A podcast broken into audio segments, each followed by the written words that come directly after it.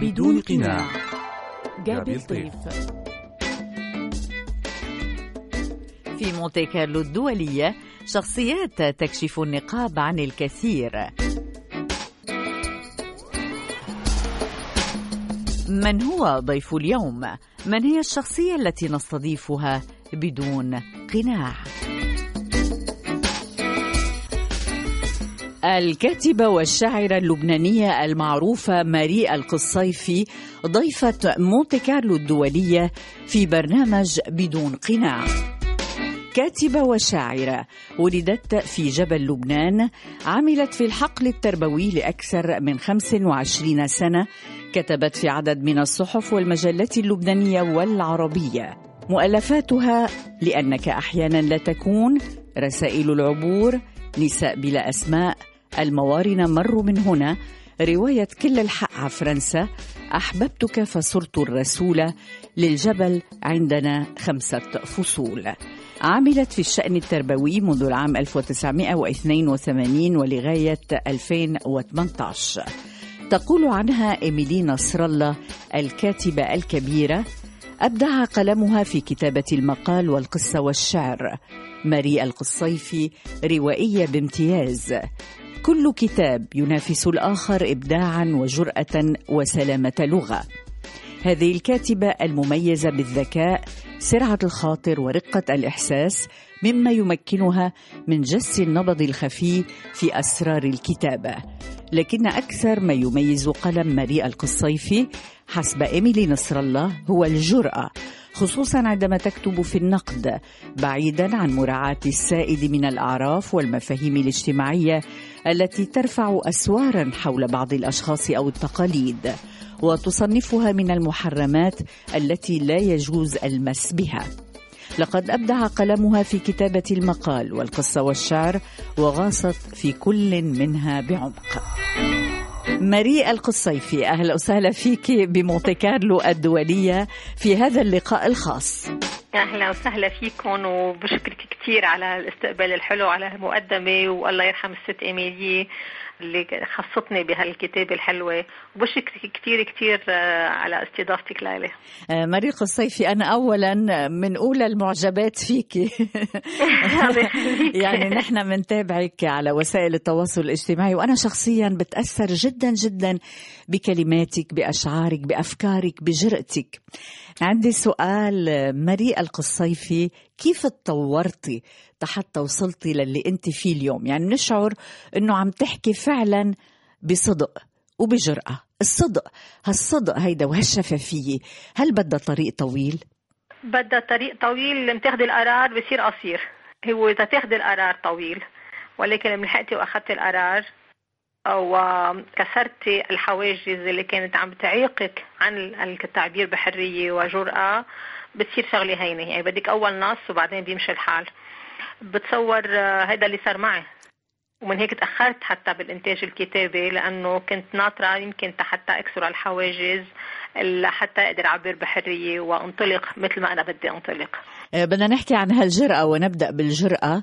آه، هالجرأة أوقات مش مفهومة بالعالم العربي مش مفهومة بلبنان ولكن معك أنت بتفرضيها وبتفرضي احترامك لأنه أنا بشوف ردود الفعل من كل دول العالم بيثنوا على اللي بتقوليه وبيتقبلوه وكأنه المجتمع أيضا تغير مريء القصيفي آه، بنظرته للمرأة.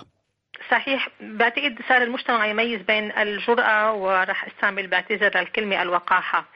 يعني في مرات كثير بتجيني رسائل أو تعليقات بتميز وأنا بحرص على هالتمييز هيدا اللي هو بين الجرأة وبين إنك تسمي الإشياء بوقاحة على مجرد تقولي إنه أنا فيني سمي كلمات أو استعمل تسميات ما حدا غيري رح يستعملها. الجرأة هي موقف أكثر ما هي قصة كلمة. فيك تعبري عن الموقف بجرأة بكلمات لائقة. القصة هي إنك كيف توصلي للناس مش تصدميهم. الهدف مش تصدمي لأن الصدمة بتعمل نفور. الهدف إنك تقولي إنه فيكم تكونوا كمان أنتم جريئين وفيني أعبر عنكم. يمكن لأنه أنا سبقتكم أو لأنه أنا يمكن عندي الكلمة يمكن أنتم تعبروا بطريقة تانية. من هيك الجرأة عن جد دقيقة كتير وسيف ذو حدين وكتير أحرص على أنه ما أوصل للوقاحة اللي بخاف منها واللي بتنفر العالم وبتخلي الإنسان رجل أو امرأة يحكموا على النص بسلبية اللي بيكون في وقاحة مريق الصيفي هل الجرأة ضرورية في آه، وقت محدد من العمر من النضج إلى آخره؟ لأنه الكاتب عادة بيرمز وبيستعمل رموز وبيستعمل صور وخيالات حتى ما يقول الأشياء بس لما بينضج بيقدر يقول الأشياء. طبعا بدها نضج وبدها معرفة مثل الحرية. ما فيك تعطي الطفل حريته أو حيلا إنسان تعطيه حريته إلا ما تعلميه إلا ما يصير في عنده العدة الكافية تتخليه يقدر يواجه المجتمع. أما إذا ما كان عنده العدة الكافية اللي هي المعرفة والثقافة وتصير عنده حصانة ما بيقدر يواجه. الجرأة اللي هي إنك تمارسي بحرية اللي بدك تمارسيه شو ما كان. إن شاء الله بيكون من القداسة للجنس للشعر للرسم لحيلا شيء للسياسة للحزب حيلا شيء تتمارسي هالجرأة بدي يكون عندك العدة. العدة بدها أكيد وقت. بدها عمر بدها نضج بدها تجربة بدها وجع. إذا ما مرقتي بالوجع كتير صعب. إنك تقدر توصلي لهالنضج هيدا. آه، مريخ الصيفي تحدثتي عن السياسة عن الحب عن الجنس عن الشعر كلهم بدهم نضج وبدهم وجع لتوصلي لهالمكان.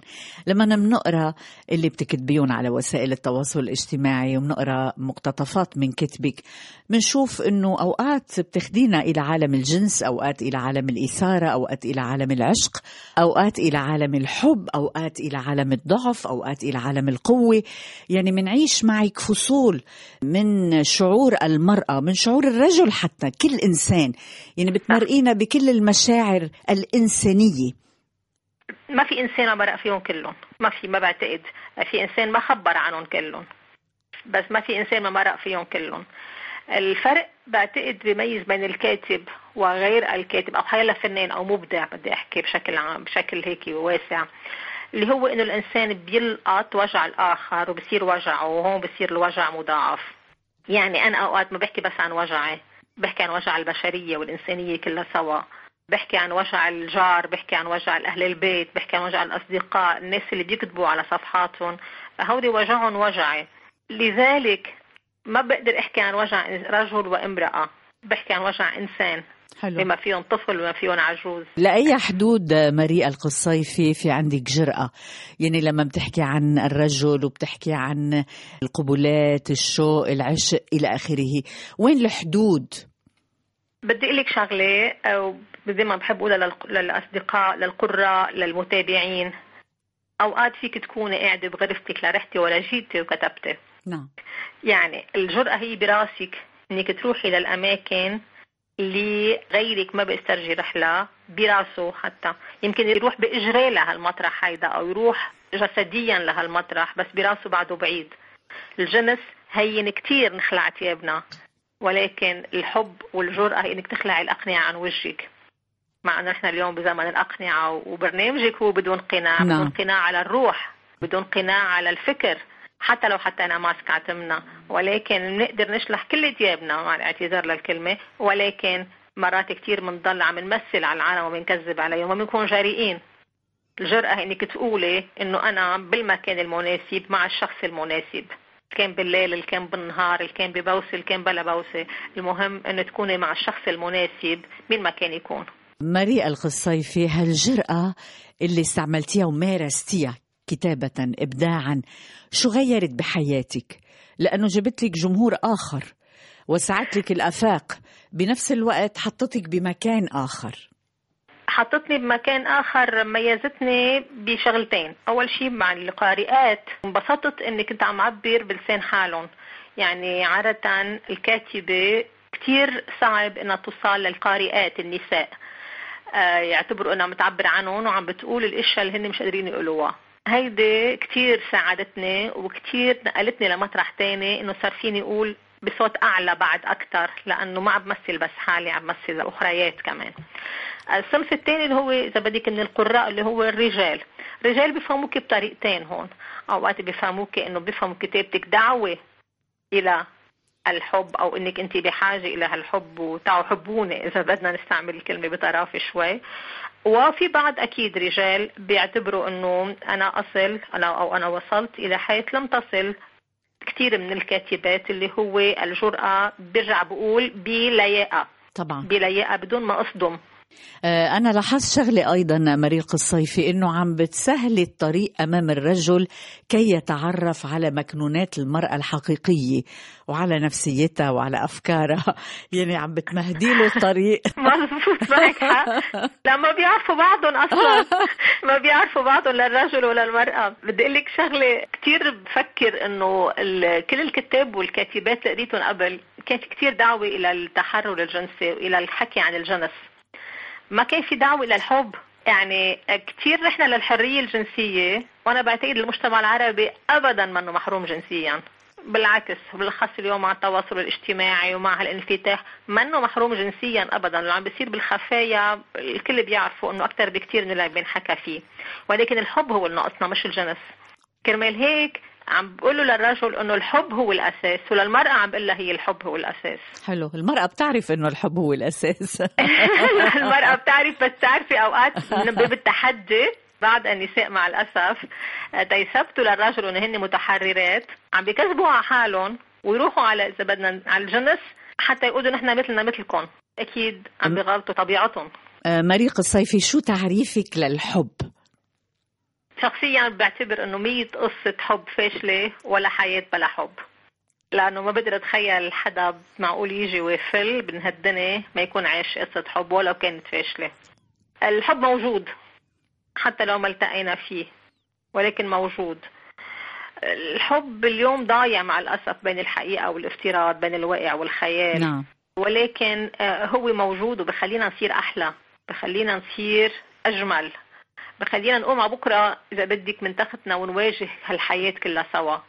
بس جرحه جرحه كبير قد حلاوته أكثر جرحه كبير صح بس كنا عم نحكي قبل شوي إنه مع الأسف إذا ما انجرحتي ما فيك تكتبي ما فيك تبدعي ما فيك تعطي ما بعرف ليش هالارتباط بين الجرح والإبداع. مع الأسف كلنا بنعرف قديش الفنانين والمبدعين عانوا بحياتهم. هلا جرح الحب كتير كبير لأنه بنحب كتير. وبس برجع بقول يمكن لأنه ما علمونا نحب مثل ما لازم. لأنه الرجل ما تعلم إنه ما يوجع بالحب والمرأة ما تعلمت إنه ما لازم يكون الحب يوجع.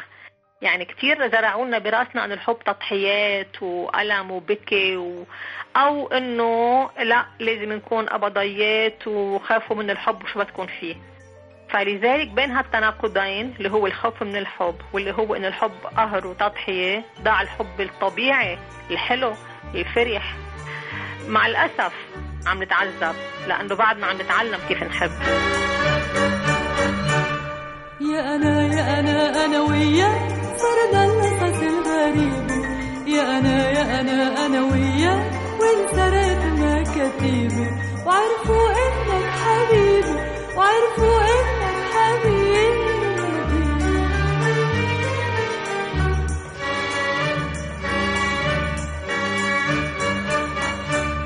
يا أنا يا أنا هرب الصيف هربت على إيد الزينة وإذا ضيعني الهوى شي صيف في قلبك بتلاقيني. وخبيني لا تخبيني. وخبيني لا تخبيني.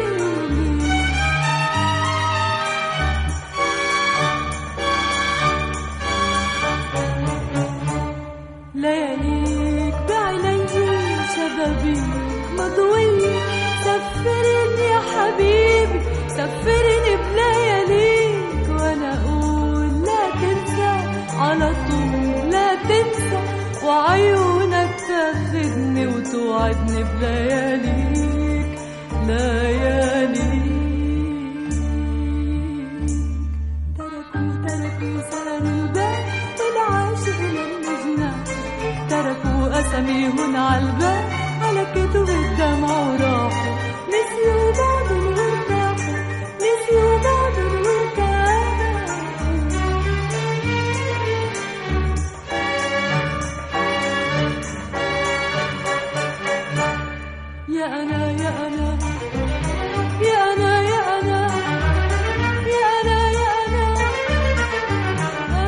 تتابعون برنامج بدون قناع مع جابي الطيف. الكاتبة والشاعرة اللبنانية المعروفة ماري القصيفي ضيفة مونتي كارلو الدولية في برنامج بدون قناع. ماري القصيفي برنامجنا عنوانه بدون قناع. وتحدثنا عن الحب وتحدثنا عن الجرأة وتحدثنا عن النضج وإلى آخره. بدنا نحكي شوي على الأقنعة. بدنا نحكي عن ماري القصيفي كيف تطورت شخصيتها مع الزمن؟ يعني نحن كان عندنا لقاء قديم وحكينا عن طفولتك وإلى آخره. عندك جرح من الطفولة ولكنك صحيح. تخطيتي كل هذا. وطبعا أنت اسم لامع في عالم الإبداع في عالم الجمال آه، في عالم النور لأنك مضيئة. آه، ماري القصيفي أنت مثال أيضا أنه كيف الإنسان بيقدر يتخطى العوائق.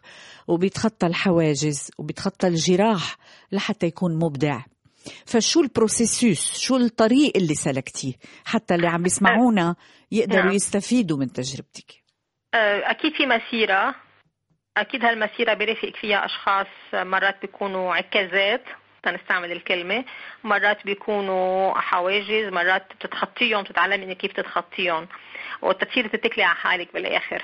بنكون عم نكذب على حالنا إذا بنقول المسيرة بتنتهي بمرحلة من المراحل. إذا نعم. كان في جرح بالجسد بمعنى من المعاني أو في إعاقة معينة أو في مشكلة صحية معينة. نعم. هيدي بترافقك كل العمر. بدك تتعودي تعيشي معه وتتالفي أنت وياها وتصيري صحبه أنت وياها وتعتبريها ندب بذكرك على أنه أنت مرقتي بالالم وتخطيتيه. وتصيري كل ما طلعتي فيه تتذكري قديش انت شجاعة وقدرتي تخطيتي.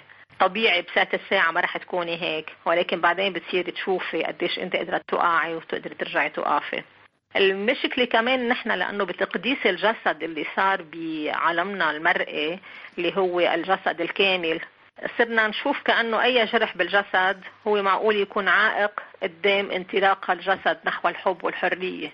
ولكن لما انت بتصير تشوفي حالك أبعد من هذا الجسد وأجمل من هذا الجسد وأكثر ضيان من هذا الجسد الهش ساعتها بتصير تشوفي المشكلة هي بالرأس يا أما براسك بكون إشياء مزبوطة أو مش مزبوطة. بتصير ساعتها الإجر أو الإيد أو حيلا مشكلة صحية تانية بتصفي ساعتها بتقدري تتخطيها ولكن مع الأسف برجع بقول المجتمع كثير بحط صورة نموذجية نمطية للمرأة الكاملة الأوصاف بجسدها. من وراء الإعلانات من وراء الدعايات من وراء الأناقة من وراء اللبس من وراء كأنه كان لازم يكون كل شيء هيك على بيرفكسيون حتى يمشي الحال. بس الحب مش هيك. الحب تقبل الآخر مثل ما هو. مريل قصيفي أمتين شعرتي إنه فعلا تخطيتي هالمأزق تخطيتي هالجرح. وقديش الكتابة ساعدتك؟ هي الكتابة. هي الكتابة من أول ناس كتبته كنت كتير صغيرة حتى أعبر لأنه كنت حس إنه بدي أحكي مع حدا وكنت صغيرة بس بلشت تعاني موضوع المستشفيات. فكان طبعا من عمري ما راح يقدروا يتسمعوا علي أو يفهموني والأكبر مني أكبر مني يعني ما راح يقدروا يتسمعوا مع بنت صغيرة عم تحكي عن حالها. فكان المهرب هو الكتابة إني أكتب شو عم بيصير معي أو شو عم بحس أو شو خيفانه وهيك بلشت القصة وأكيد أكيد ساعدت الكتابة على أنه طلعت هالأشياء الجوانية لبرا. بس برجع بقول إنه بعيش مع الجرح بعيش معه كل العمر ويمكن محبرة. بضلك تعبي ألمك منها كل الوقت. حلو. بس بتشوفيها محبرة بتصير تلاقيها شيء شغلة كثير حلوة. آه مريل الصيفي قديش الكتابة تنقذ من الألم من الانهيارات العصبية من الموت من الحزن. يعني شو بتعمل فعل الكتابة بالكاتب؟ خبرينا. مرات بيخلصوا مرات بيوقعوا أكثر بمشكلة. بصير كل نص يجر نص تاني. مرات بقول يا ريتني مش كاتبة لأنه قد ما بشوف تقدر تكتبي بدك تكوني عم بتشوفي وتسمعي وتلمسي وتشمي وتحسي باللي حواليك. لما تكوني كاتبة معناتها إنك أنت بدك تكوني رادار عم يلقط شو عم بيصير حواليك. وبتبطلي ساعتها عم تحكي عن حالك بس. بتصير عم تحكي عن كل اللي حواليك وعن كل المتألمين أو عن كل العشاق أو عن كل المبسوطين. ما حد ضروري نضل بالألم يعني. أوقات بتصير معاناة. مرات كتير بوعى. من على بكرة بقول ليش ضل بفكر كل الوقت إنه بدي أكتب عن فلان وعن فلانة وعن الموت وعن الانفجار اللي صار وعن الحرب اللي صارت وعن الجوع اللي موجود مطرح لفلان. بصير الكتابة عايشة فيك وبصير تتمني مرات لو فيك تتحرري منها. بس تعرفي حالك إنك ما رح فيك تتحرري منها هيدي أنت. هل فعلا الكاتب بيعيش قصص الحب مع شخصياته مع ورقته مع ألمه مع كلماته أكثر من الحب نفسه؟ صح. ما صح وبعتقد هذا الشيء اللي عبر عنه عصير الرحباني أو الأخوان الرحباني اللي من آلة فيروز أنا بحب الحب. يعني كأنه نحن بنحب حاله الحب أكثر ما بنحب الحب بنفسه أو الرجل الآخر. كمان يمكن لأنه بالكتابة بتخلقي شخصيات هالقد نموذجية بتحبيها بتحسي حالك انت صنعتيها صنعتي لها قدرها بلشي فيها بمطرح. مرات هي بتاخدك لمطرح تاني بنهايتها. ولكن بتصيري تحبي هالشخصيات اللي انت اخترعتيها. حتى مرات بيقولوا لك الناس أو أنا شخصيا بيقولوا لي إنك عم تكتبي عن الحب بشكل كتير مثالي لدرجة ما رح تلاقيه بالواقع. إنه انه حيلا شخص أو حيلا رجل رح يطلع يقول إنه أنا ممكن كون هيك؟ فعم بتصعبيه علينا. كيفك أنت والحب؟ هل هو الحب عندك كتابه مريق الصيفي؟ أكيد ما في كتابه بدون ما تكوني مرقتي بالحب يعني أكيد حبيت نعم. وانحبيت. أكيد انجرحت وجرحت تنكون صريحين مع أنفسنا. أكيد آه، اكتشفت شو يعني العلاقة مع الآخر وكيف يعني تكون حياتك مش وحدك. ولكن بس ارجع أقعد أكتب. مع الأسف عم برجع بحس إنه الكتابة هي غرامي الأول والأخير. رائع. آه، يمكن الإنسان لما بينصدم من الآخرين بيلاقي نفسه أكثر بالكتابة خاصة الكتاب والمبدعين. صح يعني بتصور في الرسام قدام اللوحة بتصور قدام المنحوت النحات بتصور الموسيقى قدام آلة الموسيقى اللي عم يعزف عليها. بضل الآخر يعني موجود أكيد ما رح يعيش الإنسان لوحده بمعنى ولكن دائما بس تكوني مع القطعة اللي عم تشتغليها مع المنحوتة مع مثل ما قلت مع القطعة الموسيقية مع الكتابة مع الكلمة بتحسي حالك أنت يمكن لأنه بتكوني هون برجع بقول سيدة الموقف أو سيد الموقف للرجل وبرجع بقول إنه هون بتكون عم بتحسي حالك إنك هالقد قادرة تكوني خلاقة نعم. ومبدعة بانتظار تلاقي هالشخص الآخر اللي يقدر يقف حدك. بتعرفي هون لأنه ثقة بتذكرنا بالأول الست إيميلي نصر الله. بجلسة مع الست إيميلي لأنه كثير حبتني فعلا وأنا حبيتها كشخص يعني بمعنى إنه قعدنا شربنا شاي وتسيرنا وحكتني أشياء كثير كثير حميمة عن حياتها العائلية والخاصة. أكيد يعني ما بقدر أذكرها. نعم. ولكن من الأشياء اللي بذكرها هي علاقتها بزوجها. قديش كانت تقول وقديش كانت فخورة إنه من لا كل الأجواء تكون كاتبة يعني جبرها تضل كاتبة. هي شغلة مش بسهولة الإنسان بيلاقيها. حظها حلو. فعلا حظها كانت حلو. علاقة حب حلوة كتير أصلا بيناتهم. مريق الصيفي ذكرتي لي نحن عم نحضر البرنامج آه، عن الحب. جملة رائعة بقيت ببالي. آه، نعم. ذكرتي لي إنه يعني أنت أكبر من الحب وأصغر من المحبة. صح. بدنا نحكي عن هالموضوع. يعني لقطيها منيح الجمله مني. أكيد. لأنه لأنه بعرف حالي إني أكبر من الحب ومعترفه فيها. بأي معنى؟ بمعنى إنه الحب هو شغلة حصرية بين شخصين وبحس إنه الحب فيه خيبات وبحس إنه الحب قادر يكون أناني. مم. وهو يمكن أناني يمكن من صفاته الأنانية إذا عم نحكي عن الحب. من هيك بحب إني يكون أكبر منه للحب. حتى أكون عم بنتقل لمستوى آخر. اللي هو المحبة اللي عم ضل أصغر منها مع الأسف. يعني عم نضل أصغر منها وإلا بنكون وصلنا هون لمستوى كتير راقي من ال- ال- الإنسانية اللي باتصال للألوهة إنه نكون هالقد نحن المحبة. أما الحب اللي بدنا عم نحكي عنه اللي هو رجل وامرأة أو إنه شو بين شخصين فهالحب هيدا ما بيساعي الآخرين بضل محصور باثنين وبضل في خيبات المحبة ما فيها خيبة. المحبة بتكوني مستعدة للخيبة وتتقبليها وتحضنيها. بينما بالحب تنصدمي منها بتقولي مش هيك ناطره مش هيك متوقعة. طيب آه، خلاصة الموضوع. صرتي تهربي من الحب الحقيقي؟ يعني بس على الورق؟ آه، شوفي تقدمنا بالعمر صحيح بس أنا بحب ضل فكر بالحب مثل ما فكر بصوت فيروز. حلو. إنه قد ما تتقدم الست فيروز بالعمر صوتها بضل شاب.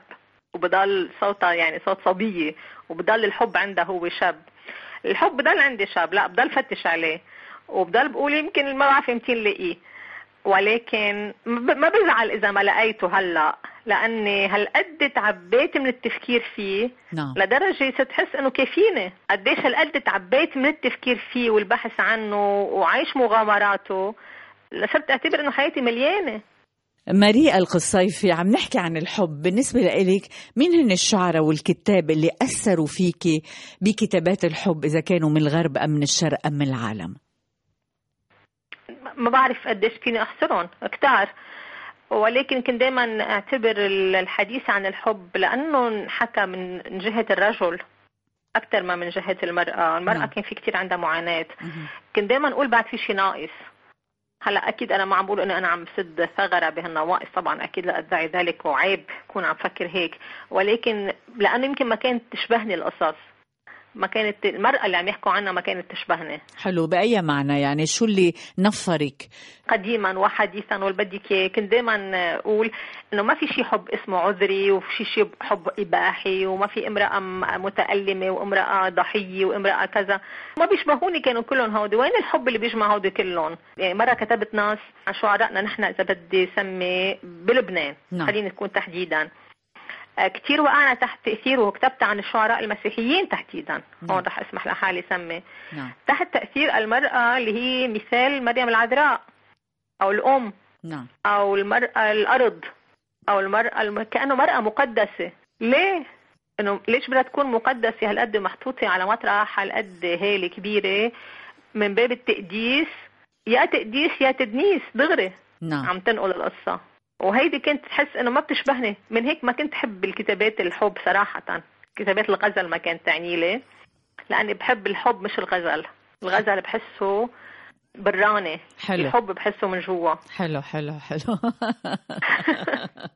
إذا حدا بده يغازلك بده يكتب عنك ماريل الصيفي. إذا رجل بده يحبك شو لازم يكون عنده مواصفات؟ يعني ما بقى لازم يكون قاري لي كذبه أكيد هيدي أكيد منها أكيد أكيد. لأنه إذا قاري لي كذبه أو بيقرأ شو بنشر أكيد صار لازم يعرف أنا كيف بفكر وأنا شو بحب وأنا مين. تقلك إنه ما بيجيني رسائل حب وقصائد غزل أو آه، بلا. بيصلي هيك قصص وكثير بحترم الأشخاص اللي بحبوني وبيقدروني وبيحترموني. بس كان دائما عندهم كلهم هالإنما إنما أنت مثلا كثير متطلبة إنما أنت كثير ذكية إنما أنت كثير في هالانما مثل في خوف عند الآخر من هالانا اللي أنا واصفة حالي هيك. هل يمكن لو قربوا أكثر أو يمكن لو بحبشوا أكثر كانوا عرفوا إنه أنا مش هالقد إذا بدك طبعا طبعا طبعا. آه، ماريل قصيفي شو المواصفات لازم يتحلى فيها الرجل اليوم لحتى يكون قريب من قلبك؟ بعيدا عن كل هذه الشعارات الثقافة والفهم بده يكون صادق بده يكون حقيقي. صح صادق وحقيقي. لك شوف أنا بقول العاشق الحقيقي هو ثائر حقيقي. ثائر عم بيعمل ثورة على كل شيء. يعني حتى على حاله على مفاهيمه. ساعتها بده يكون شايل القناع عن وجهه. وعم بيقول لك إنه هيدا أنا. ساعتها بيكون كريم وساعتها بيكون شجاع وساعتها بيكون مخلص ووفي وما بيخون. بيكون صديق إلى جانب إنه هو حبيب. إذا كان ثائر بيكون عاشق. إذا منه ثائر ما بتزبط يكون عاشق. وأنا بعتقد من هيك ثورات عم تفشل لأنه ما عنا عشاق حقيقيين. حلو. آه، ماريل قصيفي في جملة أنا بحبها كتير بدي إياك تعلقي عليها لهنري ميلر بتقول الحب هو أن تخرج الأمور عن السيطرة وإلا تكون أنت. يعني اللي عم تقوليه هلأ. مزبوط هيك. مزبوط تخرج عن السيطرة.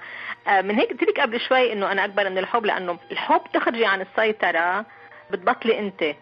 ولكن هل يا ترى بدك تبطلي أنت؟ هون السؤال. هيدي كده القصة بعتقد. اللي قبلوا يدخلوا بعلاقة حب ويبطلوا هن عملوا إذا بدك هالتفاهم بين شخصين إن كل واحد ببطل هو تصير في هالعلاقة اللي هي الكائن الثالث إذا بدنا نسميه. نعم. أما اللي ما بده يطلع من حاله ويضل هو متمسك باللي هو فيه مش عن باب من باب العناد أو تشبث بالرأي ولكن من باب إنه هو معجب بحاله أو راضي عن حاله أو تعب توصل على حاله وصار هيك مش بسهوله رح يتغير بكون عم بيكذب على رحلفك بالغصن يا عصفور بالورق بالفي بالنبعات بالزيح جناحك بريشة نور بالمرجحك مع زرقة النسمات. حلفك بالغصن يا عصفور. بالورق بالفاي بالنبعات بالزيح جناحك بريشة نور بالمرجحك مع زرقة النسمات بتطير يا عصفور عكوخ من وزال غويان سقف زهور مفروش بالعنبر حب الندي الأخضر دنيا ظلال ظلال دنيا ظلال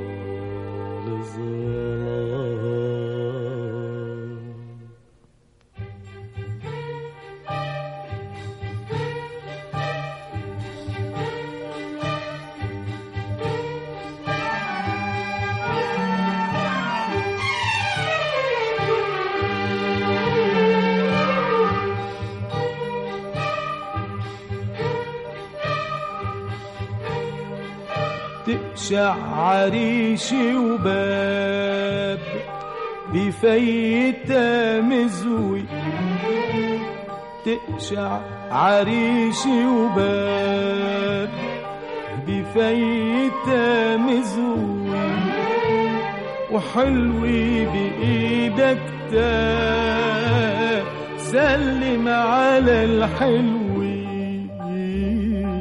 تقشع عريشي وباب بفيتة مزوي وحلوي بإيدك تاب سلم على الحلو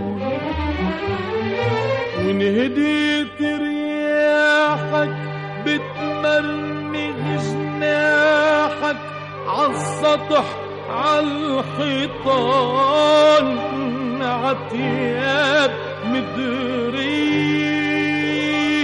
عالبسط عالقمصان عاكل شي خزق عالمقعد الأزرق على قمر السكران اللي بذكرها فيه آه فيه بذكرها فيه تتابعون برنامج بدون قناع مع جابر طيف الكاتبة والشاعرة اللبنانية المعروفة ماري القصيفي ضيفة مونتي كارلو الدولية في برنامج بدون قناع ماري القصيفي ذكرتي الرجل السائر في الحب وفي الثورات بدنا نحكي نعم. عن ثورة لبنان بدنا نحكي عن لبنان وأنت من داعمي الثورة حسب نعم. منشوراتك على الفيسبوك طبعا نعم. بكل الجرأة بتنتقدي السياسيين والوضع المزري اللي موجود فيه البلد واللبنانيين والأموال المنهوبة وإلى آخره. مع الأسف. قديش عايشة اليوم بلبنان مرحلة صعبة ماري القصيفي مثل كل الناس اللي عايشينها مرحلة صعبة. حتى بعتقد اللبنانيين اللي برات لبنان عم بيعيشوا معنا هالمرحلة الصعبة.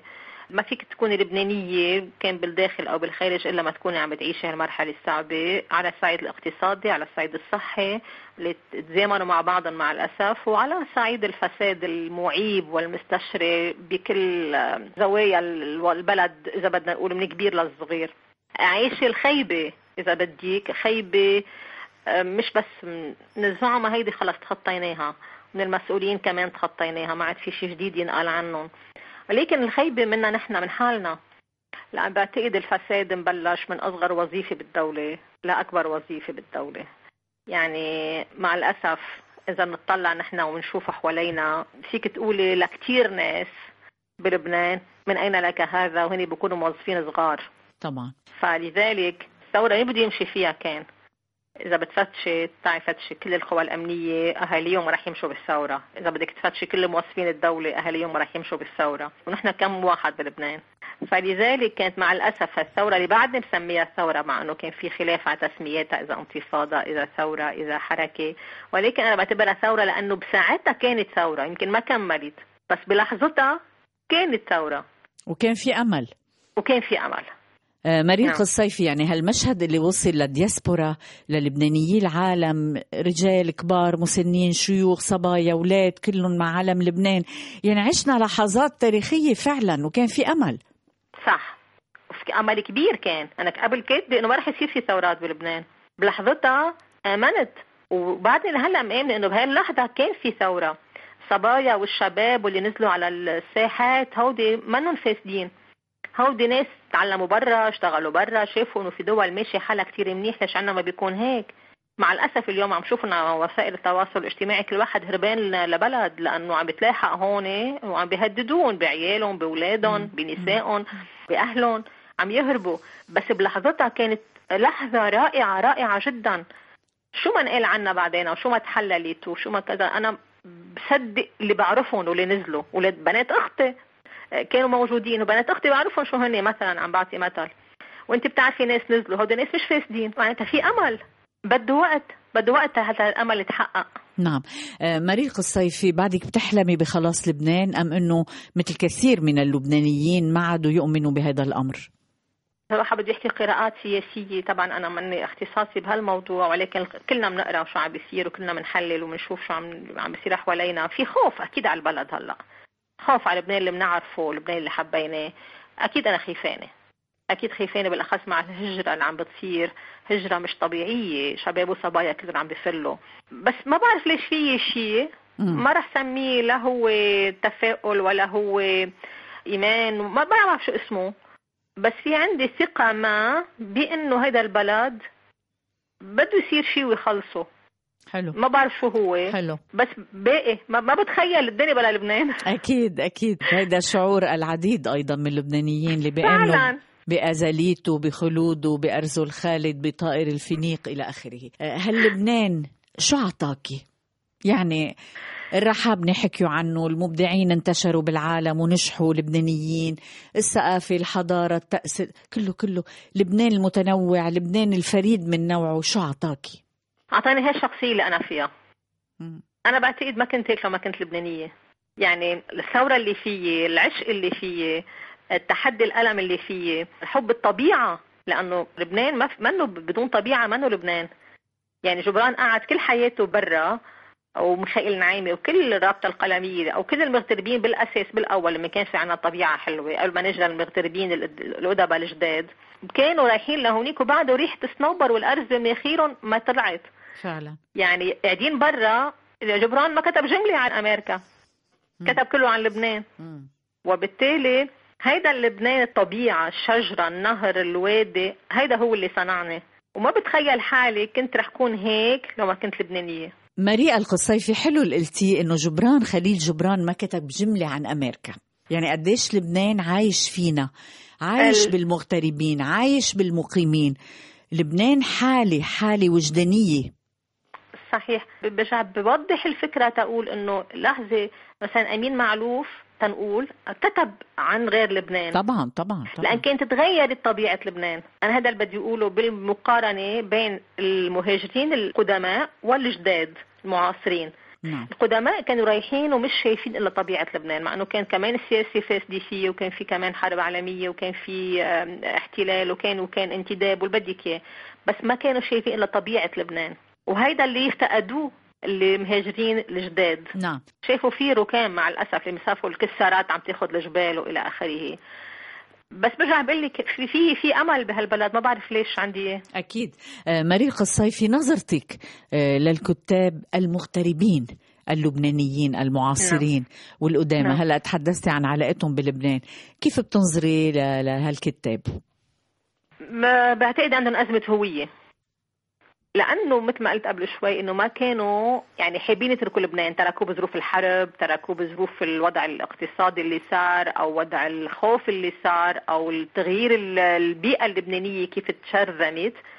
صار في عندهم أزمة هوية ما نعم. كانت موجودة عند الكتاب القدم. هي أزمة الهوية أنه هل أنا أنتمي إلى لبنان أم أنتمي إلى هذا البلد الذي حضنني وقدم لي ما لم يقدمه لبنان؟ الاثنين يعني صار عندهم هوية ثالثة بتجمع. الاثنين فلذلك في أزمة هوية. أكيد ترى هو كلهم ما عم بقول شيء جديد. هذا الموضوع كتير كبير لإلهم كتير كبير لإلهم لأنه كتير صعب الإنسان يكون هالقد مشرذم ماري القصيفي كل الحق على فرنسا.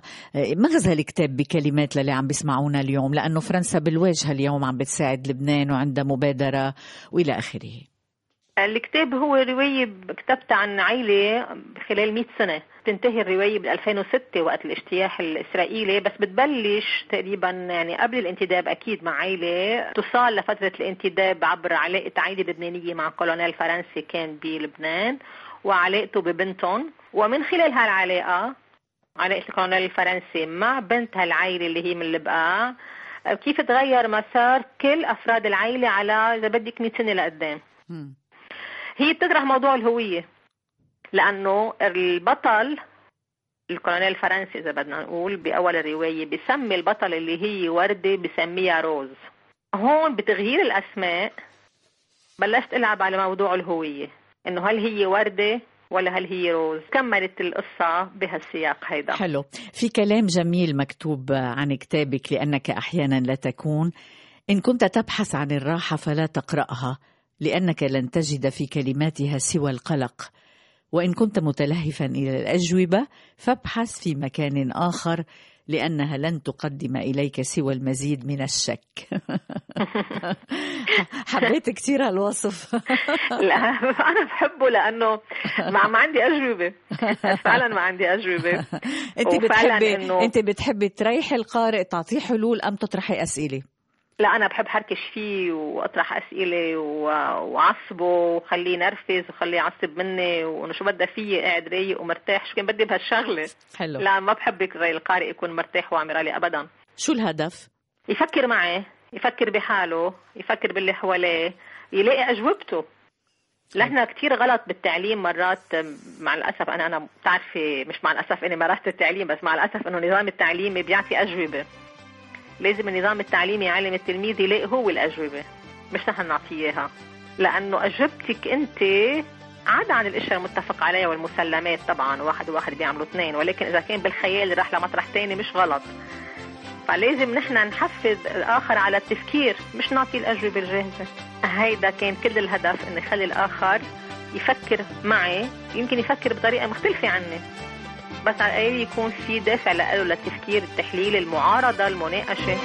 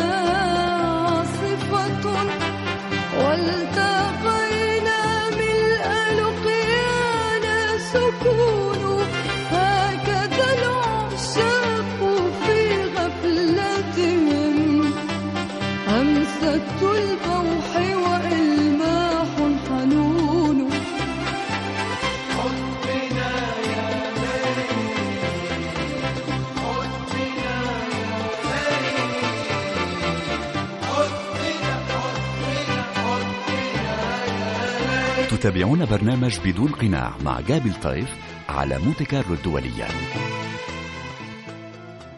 الكاتبة والشاعرة اللبنانية المعروفة ماري القصيفي ضيفة مونتي كارلو الدولية في برنامج بدون قناع.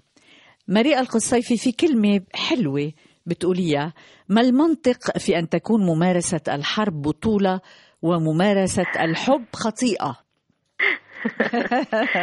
بتقولي لي عم تروح عم نبعد عن الحب وبنرجع للحب. لا لأنه كله مخلوط حب وحرب مخلوط وسياسة. فعلا لأنه فعلا أوه. بهالمرحلة اللي عم نمرق فيها بدنا نحكي عن صح. كورونا بدنا. نحكي عن هذا الجمود العالمي بدنا نحكي عن الأزمات أيضا عن الحروب. يعني فعلا الحب صحيح. أحلى من الحرب. أكيد. أكيد أكيد. كتبت هالجملة يعني من وراء خلال قد ما بتسمعي جرائم الشرف. نعم. إنه بالنتيجة كتير هين إنه الواحد يقتل أخته أمه مرته اللي بدي إياه كرمال قصة حب أو كرمال علاقة شو ما كان نوعها.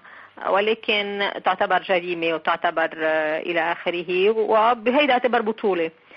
الحرب بطولة من نوع آخر. ولكن أي هو أحلى ممارستهم نعم.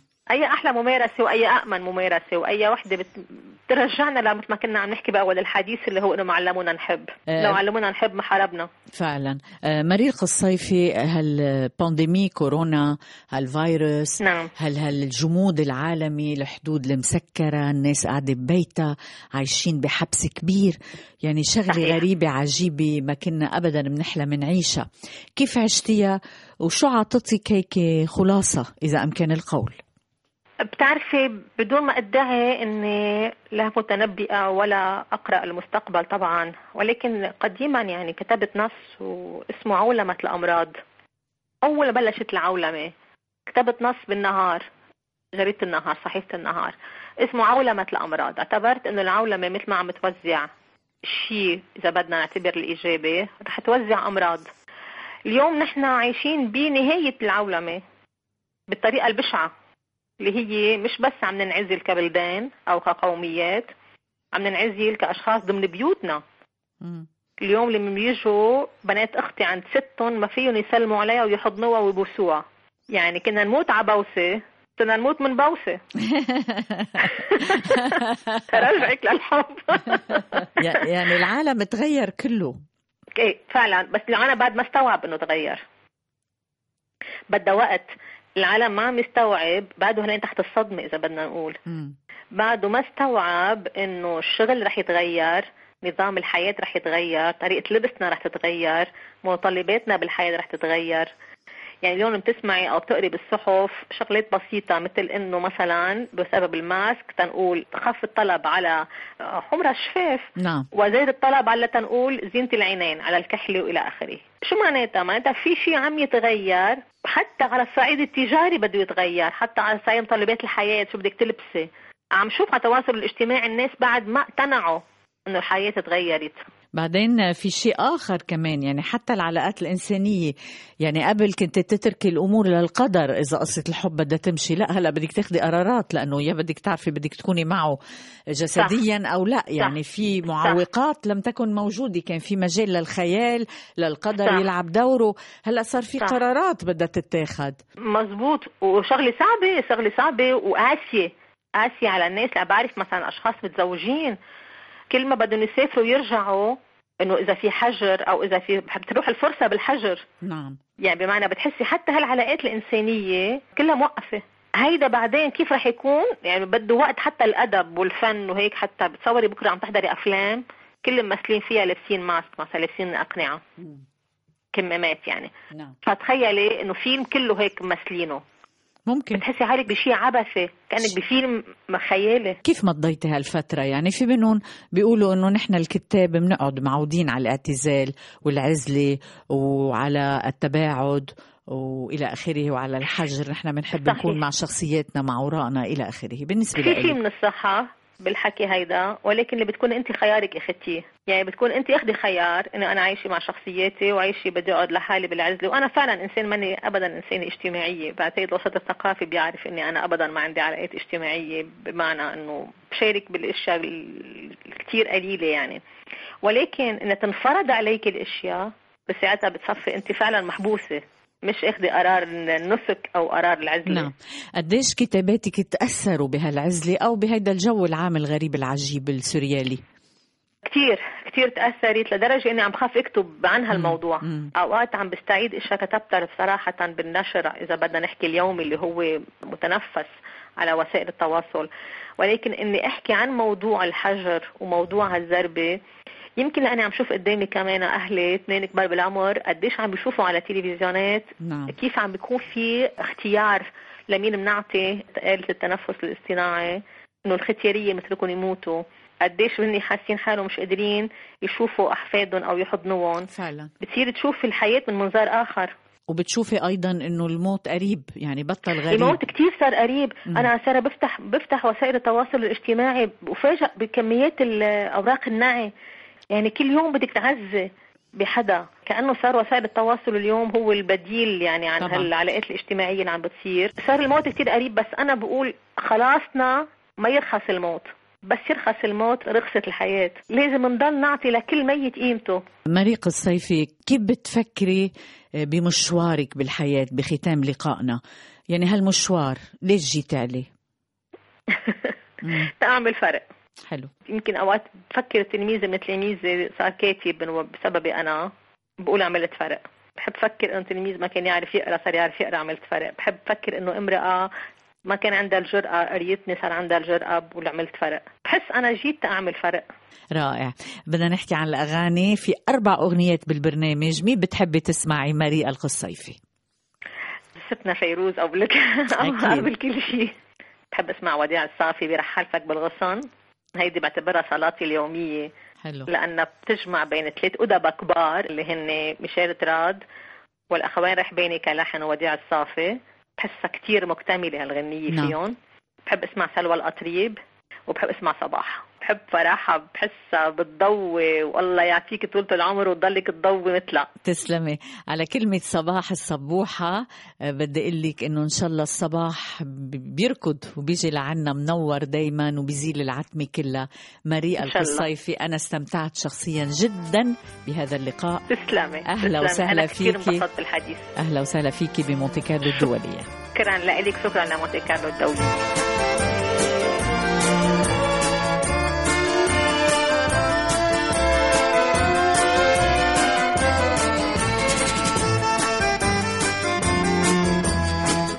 مونتي كارلو الدولية لكم دائما أطيب تحيات. جابي الطيف والفريق العامل جودي باتري وفنسان ستيفنار بكرة بتشرق شمس العيد وبتبشر بنهار جديد.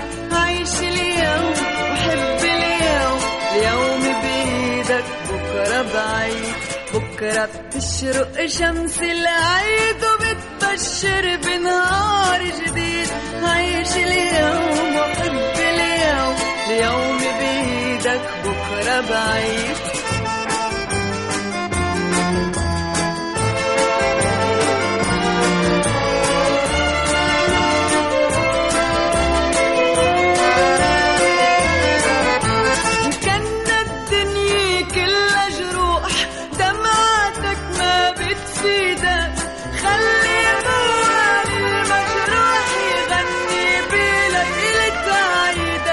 لا تخلي الأيام تروح تروح وتفلت من إيدك.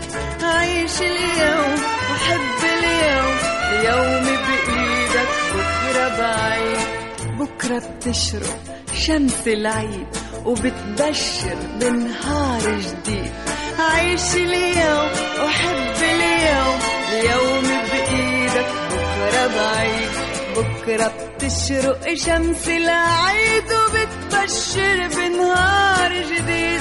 عيش اليوم وحب اليوم اليوم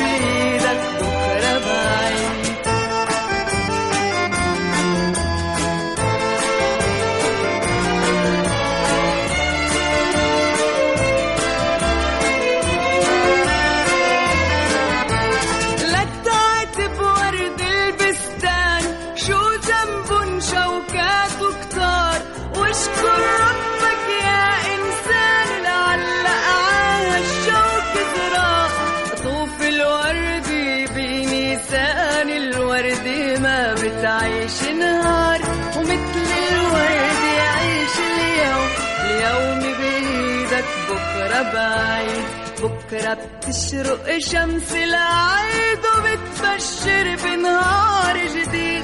عيش اليوم وحب اليوم. اليوم بإيدك